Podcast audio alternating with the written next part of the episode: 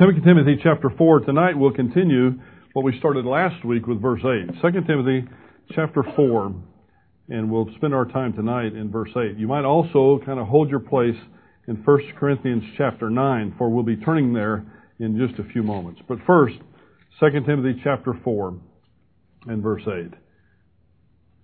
But first, 2 Timothy chapter 4, verse 8. As we mature as human beings, there does seem to be a progressive set of stages that we pass through in our motivation to do good. The first stage that we pass through is a fear of punishment. We don't want to get spanked by our parents for going out into the street, so we don't do it. We do good for a fear of punishment.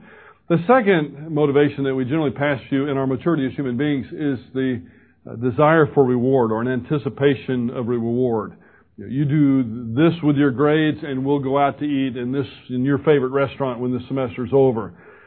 And finally, we grow to a point in our human maturity where the motivation to do good is neither a fear of punishment or a desire for a reward, but simply love for those who are in leadership over us, our parents. I think of this as an adult child comes back into the home, perhaps to visit their folks, even maybe when they have a family later on. The adult son or daughter doesn't come in at a reasonable hour after going out and maybe visiting some friends in the city in which they grew up, because they're afraid that mom and dad might punish them. They're also not going to come back at a reasonable hour because they anticipate that the mom might make a great breakfast for them in the morning if they just come in on time.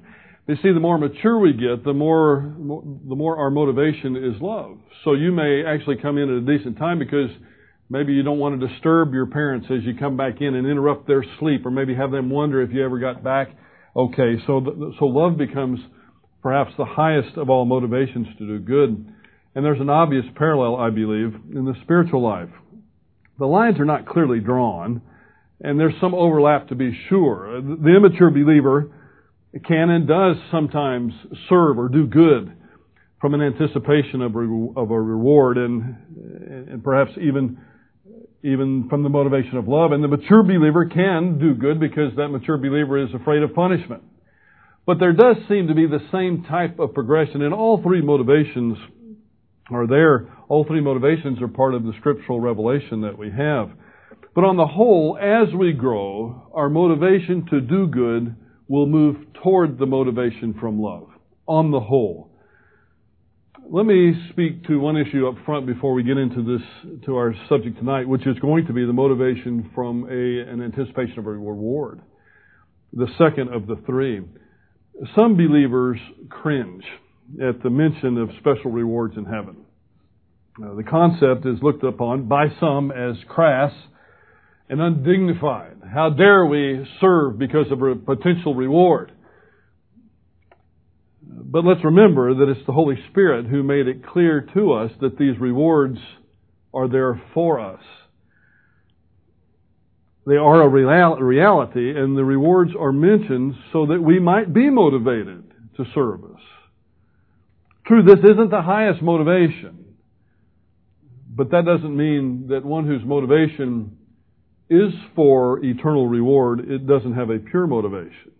Now, I want you to see that. There is a progression, but just because this is number two of three doesn't mean that this is an impure motivation. This is a real motivation, as long as it's kept in perspective. In verse 6, 7, and 8, the verses we started last time and we complete this time, Paul is toward the end now.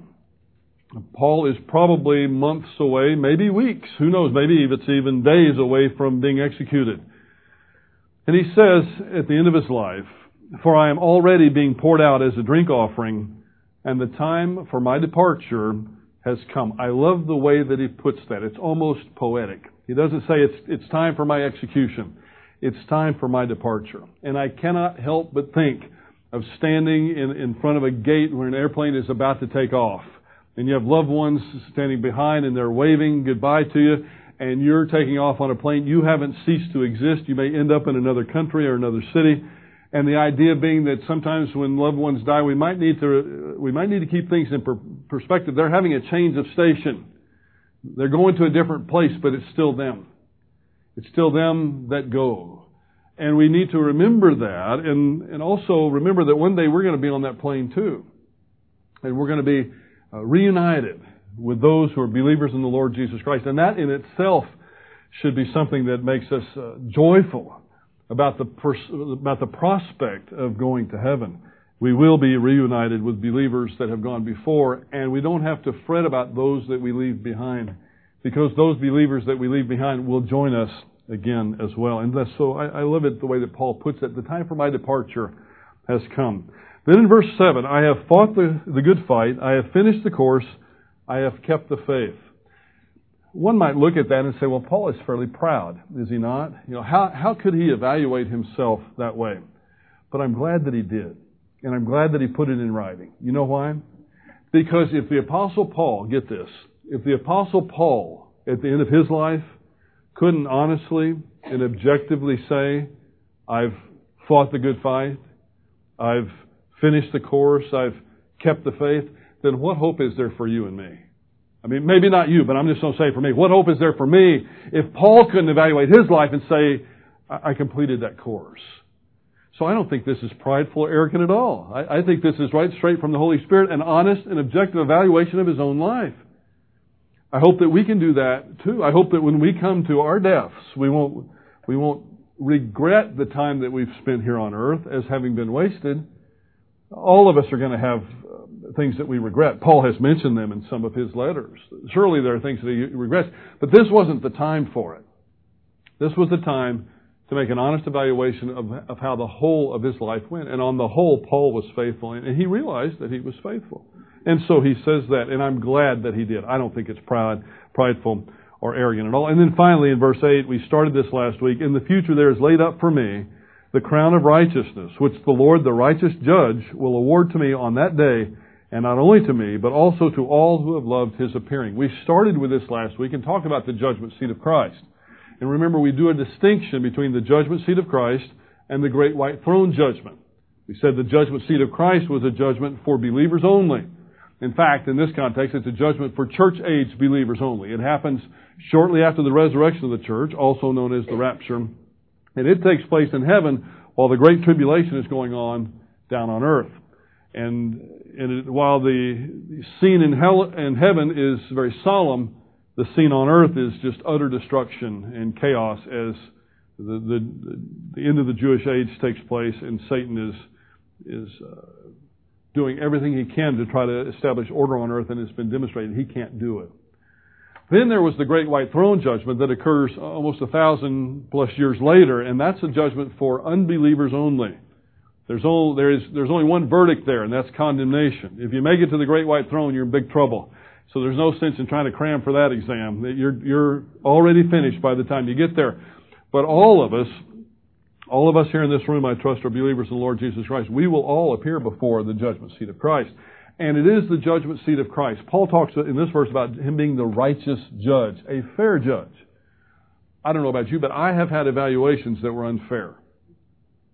I've had evaluations that were grotesquely unfair. I mean, so unfair that you want to just stand on top of the roof and scream. That was unfair. They don't have the facts. What are they thinking? They're lying. And you have too. All of us have been unfairly evaluated, whether it's by a professor or by an employer. Heaven forbid if it's by a spouse or a child. Sometimes a son or daughter can unfairly evaluate a parent. And by the way, just anybody that's young enough to do this, let's go ahead and get it out of your system right now that you want to evaluate your parents as being bad parents. Just stop it. Don't even say that. That makes you look so crass. It makes you look so undignified to do that.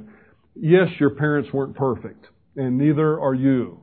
So stop it and get over it and move on. That's my only editorial comment for tonight. I promise the rest of the time I'll stay with my notes. But Paul makes sure that we understand this is a righteous judge. Jesus Christ is going to have all the facts, and he's going to be very fair, and he's going to be very righteous in his evaluation. And so Paul is confident that because Jesus Christ is fair, and because he is righteous, that he's going to make the right decision with regard to his future reward. In this passage, in chapter 4, verse 8, there are really two major issues that need to be discussed from an exegetical standpoint. The first one is, what is the nature of the crown of righteousness? And the second is, what does Paul mean by his appearing? Those are two issues that commentators discuss. I'd like to cover those now, and then we'll talk about the concept of rewards. With regard to the crown of righteousness, some commentators take the crown of righteousness to mean the crown which is righteousness. This view would see the imputation of righteousness to the believer to be an act that has only partially been fulfilled. And then when we get to heaven, the God's righteousness will become the ultimate fulfillment. I would reject that idea. In other words, the crown of righteousness is God's righteousness that He's giving to you. You see their point? I disagree with their point, but that's what some would say. The reason I disagree is the Scriptures don't speak of it that way at all. When we talk about justification, it is an instantaneous act. And we're justified by grace through faith. Paul makes this very clear in Romans chapter 3, verses 21 through 31, also in several places in the book of Galatians. And by the way, if you're ever taking a test and you're having to guess about something when it comes to justification, guess Romans or guess Galatians. You're probably going to be right in one of those two things. But justification is an instantaneous act. So I don't take the crown of righteousness to be God's righteousness that He gives to you at the moment or at the judgment seat of Christ. It would be a little unusual, in my view, to call it a crown if that was the case. It wouldn't be necessary if it was only His righteousness. So I respectfully disagree with that. The crown of righteousness, on the other hand, appears to be a special reward over and above just being there. We should pause for a minute. Just being there is going to be great, isn't it? The worst place in heaven is incredible. And I don't want to do this because I don't want to give you an excuse not to serve. But if you live the rest of your Christian life and then serve 1 minute, you're still going to heaven. There's some theological disagreement about that, but they're wrong. You will go to heaven because you are justified, and there's no losing your salvation. And even if you don't get a well done at the judgment seat of Christ, it's still going to be a place of no more sorrow, no more pain, no more death. The old things have passed away. It's still going to be that. But why do that? Jesus Christ went all the way for you on the cross. He could have easily said, those people are not worth saving. Upon further review, those people are not worth saving. And He would have been perfectly justified to do so. He would have been perfectly just to have left us in just condemnation. That's why they call it just condemnation. We were fairly condemned. And He would have left, He could have been perfectly fair to do that, but He didn't do it. He poured out every ounce of love that He had in every cell of His body to save you. And that's the way that you would thank Him for it. Not repay Him. We don't serve to repay. You can never do it. It'd be blasphemous to try. But that's the way you would thank Him for it? No, it's not. Any more than if someone was to rescue you from some other place of physical danger and really rescue you, you wouldn't spend the rest of your life thumbing your nose at them and say, well, I don't have to thank you for that. I don't have to love you. I'm already rescued. That's silly, isn't it? So yeah, if you choose the rest of your life to not to serve the Lord, you will be there. Now, you won't have any special reward, but it'll still be an incredible place. But that's not what we're called upon to do. That's not the expected norm for the believer, any more than it's expected norm for one of us if somebody else rescues us physically or pulls us out of a tight jam in some way. So that would be silly. The crown of righteousness does appear to me to be a special reward over and above our eternal life, which is fantastic again, but it's over and above that. Now, if you may ask me after the class is over tonight, well, listen, how can you be in a place of no more sorrow, no more pain, no more tears, no more death, the old things have passed away, at a place of perfect happiness, and then there's a reward over and above that? I don't know. But I'll tell you what, the Scriptures also describe heaven as a place that's exceedingly and abundantly above all that I could ever ask or think. I've got a great imagination. I know some of you do too. And it's better than that. I've been to some really beautiful places. I have to say, one of the most beautiful places I have ever been, and I've been to a bunch. There's a little place called Böltenberg, Switzerland. It's right up the mountain from Interlaken. They've got three great Swiss peaks there, Jungfrau, Mönch, and Eiger. That's where the Clint Eastwood film, The Eiger Sanction, many decades ago, I guess now. It's just heaven on earth. You're drinking your hot Swiss chocolate. They're out there cutting the grass with not a lawnmower, but with this blade that you smell the grass. You hear the cows mooing in the distance, a little cowbell and the breeze blowing. Listen, if heaven's better than that, I can't wait to get there. I'm serious. If it's better than that, and it is, exceedingly and abundantly better than that. And you pick your own place. That just happens to be one of mine. I've got some others, but you didn't come here to hear those tonight.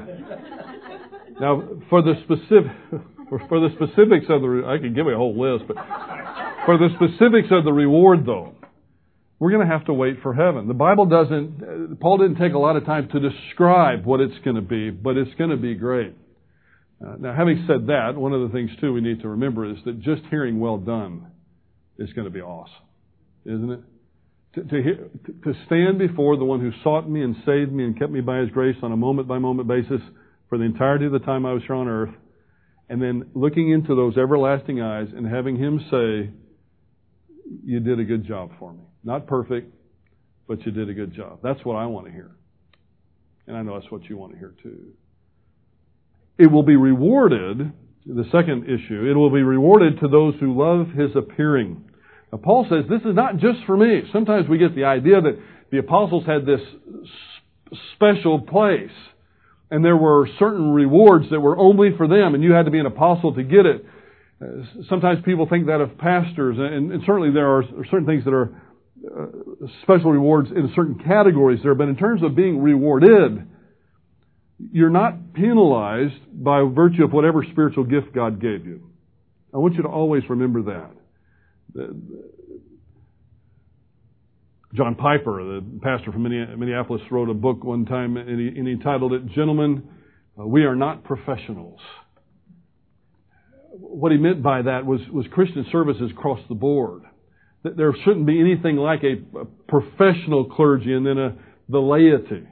Now, some clergy are supported by gifts from the congregation and from other places. That's not what I'm talking about. But I'm talking about when it comes to standing before the judgment seat of Christ. You, as you sit here right now, even if you don't think so, you have every bit the opportunity to receive a well done and the crown of righteousness that the Apostle Paul did. Every bit the opportunity, because it has to do with you loving his appearing. Now, part of this is loving him. Back to my metaphor that I used a minute ago about someone leaving on an airplane. You know, someone's gone for a period of time, you know, a loved one, a husband or a wife or a son or a daughter or whoever it may be, a parent. Have you ever gone back to the airport after they haven't been with you for a while? And you sit there in anticipation and you watch the board, you know, and that flight's finally there after having to be delayed after delay. And then of course, you can't go down the gate anymore, so you're waiting at the end of the runway or right outside of customs. And you just can't, every person that walks through that door, you just can't wait to see your loved one walk through. And as soon as they walk through the door, your face beams, they beam, and you're reunited. Well, it's because you love their appearing. Now, you love them, but you also love the fact that now you're face-to-face with them. You see? And it's a beautiful thing. And you can do that too, can't you? You can develop such a love for Jesus Christ that your love is like Paul's love was for Jesus. You can do that whether your ministry is as a school teacher or whether your ministry is visiting nursing homes, whether your ministry is raising your kids in a godly way in the home. You can learn to love the Lord Jesus Christ and love him so much that you can't wait to see him.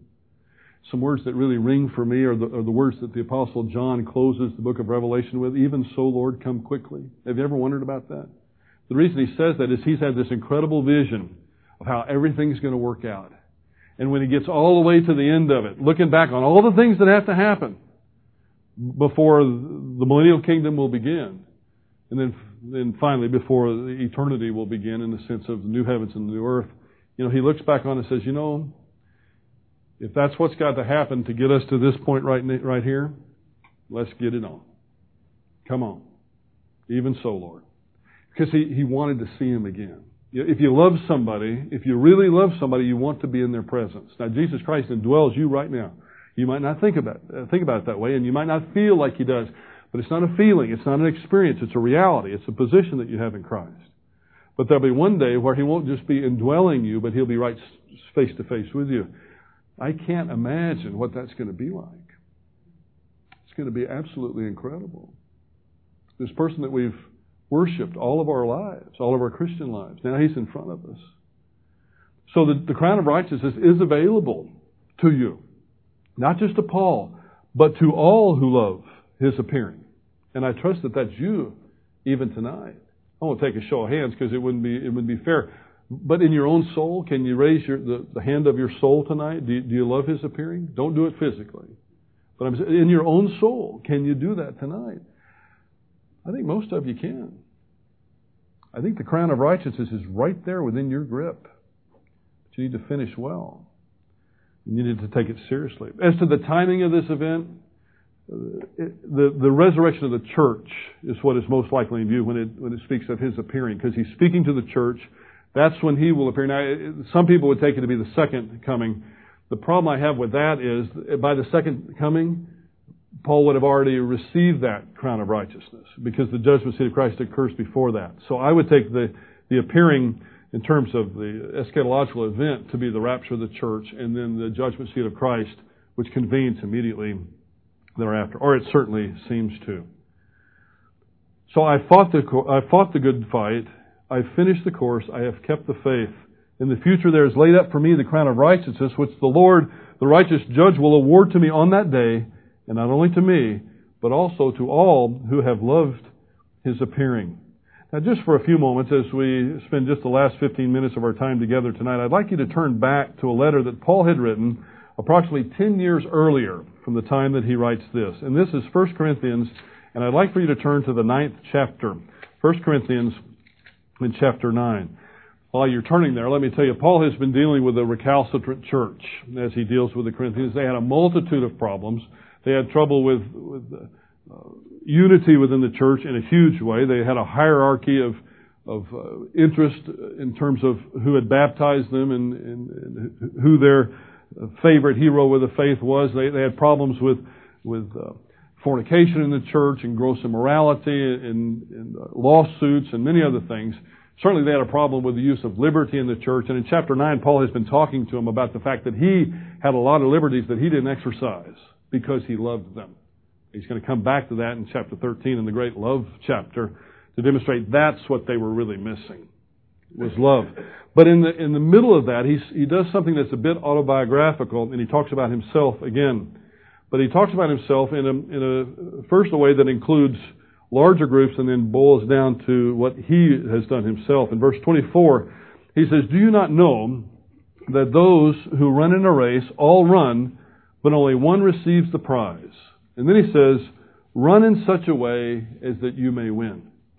The idea of Olympic Games or track and field meets or the modern sporting event is not a new idea. The idea of sport is very ancient. They might not have had the sophistication with some of their sporting events that we do, but certainly they had what we would consider more primitive things. They ran, they jumped, they threw javelins. They threw a discus, a lot of track and field events. And those who won in those track and field events were considered celebrities back then, just as our modern-day athletes are considered celebrities today. They were well-paid back then if you won, if you performed. You were well-paid back then, just like our modern athletes are well-paid today. So Paul is pulling an illustration that really is timely for us in our culture, but it was very timely for them as well. They would have understood this very well because track athletes, runners, were held in high esteem. So he says again, do you not know, and the idea is that you do know, do you not know that those who run in a race, they all run, but only one receives the prize? They didn't get into the postmodern kind of school system that we have right now where everybody gets a prize. You know, we don't want anybody to have their feelings hurt because somebody didn't finish first. You know, only one person wins. Now, it might be by a nose, it might be an ancient photo finish, but only one person gets to win. And then we're not carrying that into only one person winning in the Christian life. That's not what he's saying. So don't go to sleep on me too quickly. I know it's late and I know it's warm, but that's not going to be his point. His point is that everybody's going to have to compete. Everybody has to strive. Verse 25, and everyone who competes in the game exercises self-control in all things. This is his point. To get to that point where you can win the race, there's some steps you had to go through first. They exercise self-control in all things. They then do it to receive a perishable wreath, but we an imperishable. So he talks about what's necessary to get to the finish line, and that's self-control. Not just self-control in certain aspects of our lives, but self-control in all aspects of our lives. In fact, I'm going to go so far as to say this. We need to have a purpose for living. I hope you do. And I hope within your own soul you can articulate that purpose. Why is it that you're here? I tell you, I'm not going to ask you to give your testimony. I'll tell you what mine is. I am here for the rest of my life to spend my life, whatever time He gives me here, to bring glory to Him, whatever that is. I see that's the way. The reason I have understood that in my life is, if I was to say I'm here for the rest of my life, my objective, my purpose in life is to pastor Pine Valley Bible Church. Well, then what happens if He moves me somewhere else? What happens if He moves me? I almost said makes, but what happens if He moves me to Vijayawada, India? You know. Well, did my purpose dissolve? No, not if it is to glorify God with every ounce of being that I have. And yours is going to be something like that. I know you may phrase it in some different way. So it's not a specific ministry. It is what I'm doing with my life because I want to stand at the judgment seat and receive a well done. It's just how I feel about it. Because, you know what, I got to tell you, if it wasn't Jesus Christ, if it was some angel, if it was Michael or Gabriel or something, the judgment, it wouldn't matter to me so much. It would, but it wouldn't matter so much. I want to hear it from Him. I would really love for the one who created me in the first place to feel like I had been faithful with what He gave me. So we have to have purpose. And part of that purpose is exercising self-control. We all have choices we make all the time. You had choices what you did with your time tonight. You chose to come here and hear a Bible study and pray and worship in that way. I'd say good, as long as you're focusing and you're not just here because somebody drugged you, that's great. You know, I know some of you are, and I can always tell whoever is, you know, especially on Sunday morning. It would be funny if it wasn't sad. But I mean, you see people that are just suffering painfully. You're looking at their watch, it's only been 5 minutes, you know. It says, how long did you say this was going to last? It's, 45 minutes. Oh Lord, I don't think I can make it, you know. That's not exercising self-control. That's, But that's what we need to do. And these athletes spent years training, just like our modern-day athletes do. They spent years. They were separated from their families. They poured their hearts into it. They poured their lives into it. They didn't just one run, 200-meter dash. That was the standard run back then, was 200 meters. That was the stadia. That's where we get the word stadium from. They didn't just one run. They would run dozens per day. They would be so fatigued they'd come dragging back in, but they got the opportunity to run in the race. And what Paul's saying, here's what he's using this metaphor to teach. If those people will do that, they'll pour their whole lives into something so that they can win a race and get a wreath, which is perishable, which is made of perishable items. In fact, it was pine and parsley were two of the materials that those wreaths were made out of. Pine and parsley. Other things, too. It doesn't sound like much to devote your whole life for, does it? So what Paul's saying is, listen, if they would do that, to run a race so that they can win, to receive this pine and parsley wreath. Now, there's other things, too, to be sure. There's money that they got. Sometimes they'd break a hole in the wall so they had their own gate. They got celebrityship. But all that fades, doesn't it? Money gets spent. People forget about you. I go down here to eat at the Telewink a lot. We go on Saturday, first Saturday morning of the month, but I go down there other times too, and I watch people, and there's a lot of athletes that come in there. Now, they don't look exactly like they used to, but I think a lot of them live in the area. But I recognize their faces. I listen to them talk. I say, hey, aren't you? Well, yeah. But most people have forgotten who they are. Certainly, most of their money's gone, or they wouldn't be eating at the Telewink down there with me on a Thursday morning, But it fades. It's perishing. Even as they're wearing it, it already had to be perishing because they've already picked it. Now, if you'll do that, They run that way. They devote their lives to this physical task for something that is perishable. You're running this Christian life for a reward from your Savior that's imperishable. It's going to last forever. That bank account is never going to be depleted. It's never going to get rusty. It's not going to ever be forgotten. So Paul makes this personal now. Therefore I. You see how he's changed now? It's from they now to I. Therefore I run in such a way as not without aim. He's got a purpose. The finish line's over there. He's going to start here and he's going to get there in the shortest possible distance. He's not just running in circles picking daisies in the meantime. He's got a purpose in mind and a goal in mind, and that's what he's going to accomplish. I was on the radio many years ago with my brother, and we were actually, it was a show that wasn't about Christianity, but happened to be on a Christian station, and I couldn't help myself because the lady that was on before us giving this Bible study had indicated how goals were an evil for the Christian. Goals, to set a goal, to set an objective in life was an evil for the Christian. Well, I couldn't help myself. I looked at my brother and I said, may I take this if you don't mind? So we did our show, and I just spoke extemporaneously on how wrong that was. Sure, you have a goal as a Christian. Goals are very legitimate for Christians. Now, what your goal is may be righteous or unrighteous. But of course you have a goal. Paul talked about it, what his goal was. So he has an aim to it. So he doesn't just run aimlessly. He doesn't box in a way that he just beats the air. Those of you that have boxed or done any kind of fighting like that, if you punch and miss, you're extremely vulnerable, aren't you? That's when a lot of times people get knocked out. They punch and somebody comes over top and knocks them clean out. So you miss, it's not just unfruitful, it can be very dangerous to miss too. So he's saying, when I take a punch, I'm punching somebody with a purpose behind it. And apologies for those that don't care for boxing, but Paul does use it as an illustration on the ministry of the Holy Spirit. I don't think he used ultimate fighting, so I'm not a real big fan of that, but boxing certainly was. But I buffet my body and make it my slave. Just like they buffeted their body. Now, this also it has kind of a connotation of making it black and blue. Like somebody buffets you, and you come across bruised. Now, Paul's not saying he was not into self-flagellation like some of the early church fathers and medieval saints were.